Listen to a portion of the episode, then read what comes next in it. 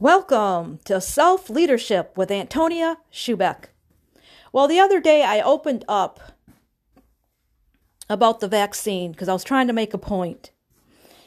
And, I, and I'm just going to speak my point, and then hopefully you'll come up with uh, something, a change for your life. That's what it's going to amount to. It, it's always about uh, how, how we can see things differently or how we can better our life. So, welcome to the second part about the vaccine the uh, corona, uh, coronavirus vaccine. I opened up uh, the first. I opened up the first episode just to give you uh, uh, a heart check. Uh, you know, a reality check. I guess it's a reality check. Are we going to run into the world just because the world says to do something? Are we going to run to into the worldly procedures? Uh, and that's what I was trying to, to stress in a roundabout way, but you know, roundabout way. That's what I was trying to give you uh, um, a morality check. Are you going to run and take the shot, or are you going to believe in Jesus Christ? I said that this platform, this uh, podcast, was about uh, living our lives on Jesus Christ, and if we are covered by Jesus Christ, and we know that our life is through Him, then we're not going to be running out in the world just because the world says to jump. And if anybody's been watching the news long enough, we, uh, there should be some realization that they're coming to a point saying that this stuff is, hasn't been checked, you know, checked. You know, before um, a medication can, can come out on the market, it has to be tested and tried and proven, and that has not been the case for this this uh, vaccine. But they are giving it out anyways, and they didn't know what it was, what to expect. Now we have to see the overall picture, the overall prophetic picture of the whole world, of the whole human race. And um, and so this was why I opened the first episode to give you a challenge. It was like a challenge. It's my way of saying, if you are not secure in Jesus Christ, then you better go run and take it. You know, um, because that's though because those are the people that are going to run and take it. The people that are going to run and take it are the ones that are not secure in Jesus Christ. But we, the ones that are secure in Jesus Christ, we will not take it because we know that we are covered in his name and we know that he's the great physician and we know that our life is in him. Our life resides in him and so then um, god has us covered. And so that we have no fear of getting sick or dying um, over something over something that comes into the world. Now we know in revelations that's what's what you know and, and we don't you know revelations is a book that's not understood all I understand that there's pro- prophecy there, and and it's not timed. Remember, prophecy is not timed. Um, it has no time or, or date, or it has it doesn't have a date stamp on it, time stamp. And so we have to understand it's prophecy, and we don't know when this stuff is going to come into effect.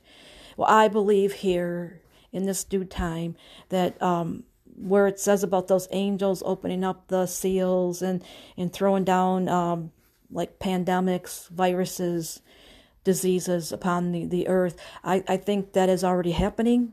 That's been happening. And now we're here with another uh, disease that actually is taking lives out. But it's actually taking lives out because of, again, another prophecy, but we're not going into prophecies right now. But but Christian, but I had to make that uh, known because Christians know about this prophecy. And we know that we're not going to run out into the world to take a vaccine shot or take anything into our bodies.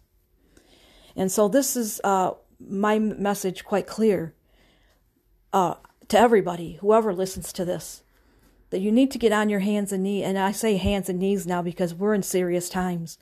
And the only thing, only one that's going to save your life is Jesus Christ. Remember the what the word says: "Call on the name of Jesus, and you shall be saved." Saved from what? From everything. Saved from everything. The only one that is going to help your life in my life is Jesus Christ through the blood and through that action he did on the cross.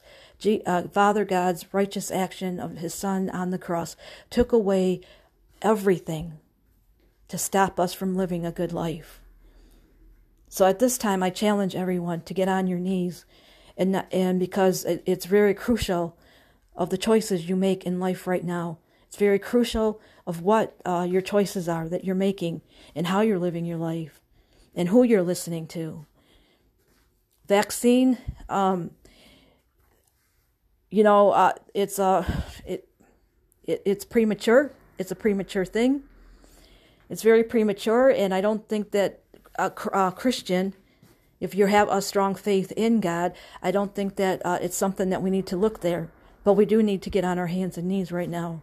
And I say hands, like I said, I say hands and knees because things are very uh, crucial right now. That we, all of us, any one of us that believes in Jesus Christ and the Father God's plan for salvation, we do need to, to pray ever so hard for uh, this world that more people will see Jesus Christ in this darkness. And and uh, and again, uh, when we're on our hands and knees, we can be be used. We can be used as a vessel of light that we can touch somebody's life. You know, we've uh, it's already one year, and it's hard to believe we're already one year into this pandemic. Did anybody change? Was there a change? Was there a change because of death? And that's, you know, that that's the ultimate answer. Really, that's the ultimate goal sometimes for God to use to, to break through families is to uh, take a loved one away before somebody wakes up. But I say now, Christ, uh, Christians, we need to, uh, you know, get on our knees to be a light bearer, to be a stronger light bearer, to, to humble ourselves, to be used by Jesus Christ, to reach a dying, dark world that is in, ignorant, in ignorance, because that in that ignorance is what's going to take their lives away. And so I, I challenge, challenge if, you're not Christian and you're going to take the shot, you know, I pray that somewhere along the line that um, that the light of Jesus Christ will hit your heart, and you realize that that uh, that shot wasn't going to save your life. The shot wasn't going to, that vaccine is not going to save your life, but what is going to save your life is, is Jesus Christ.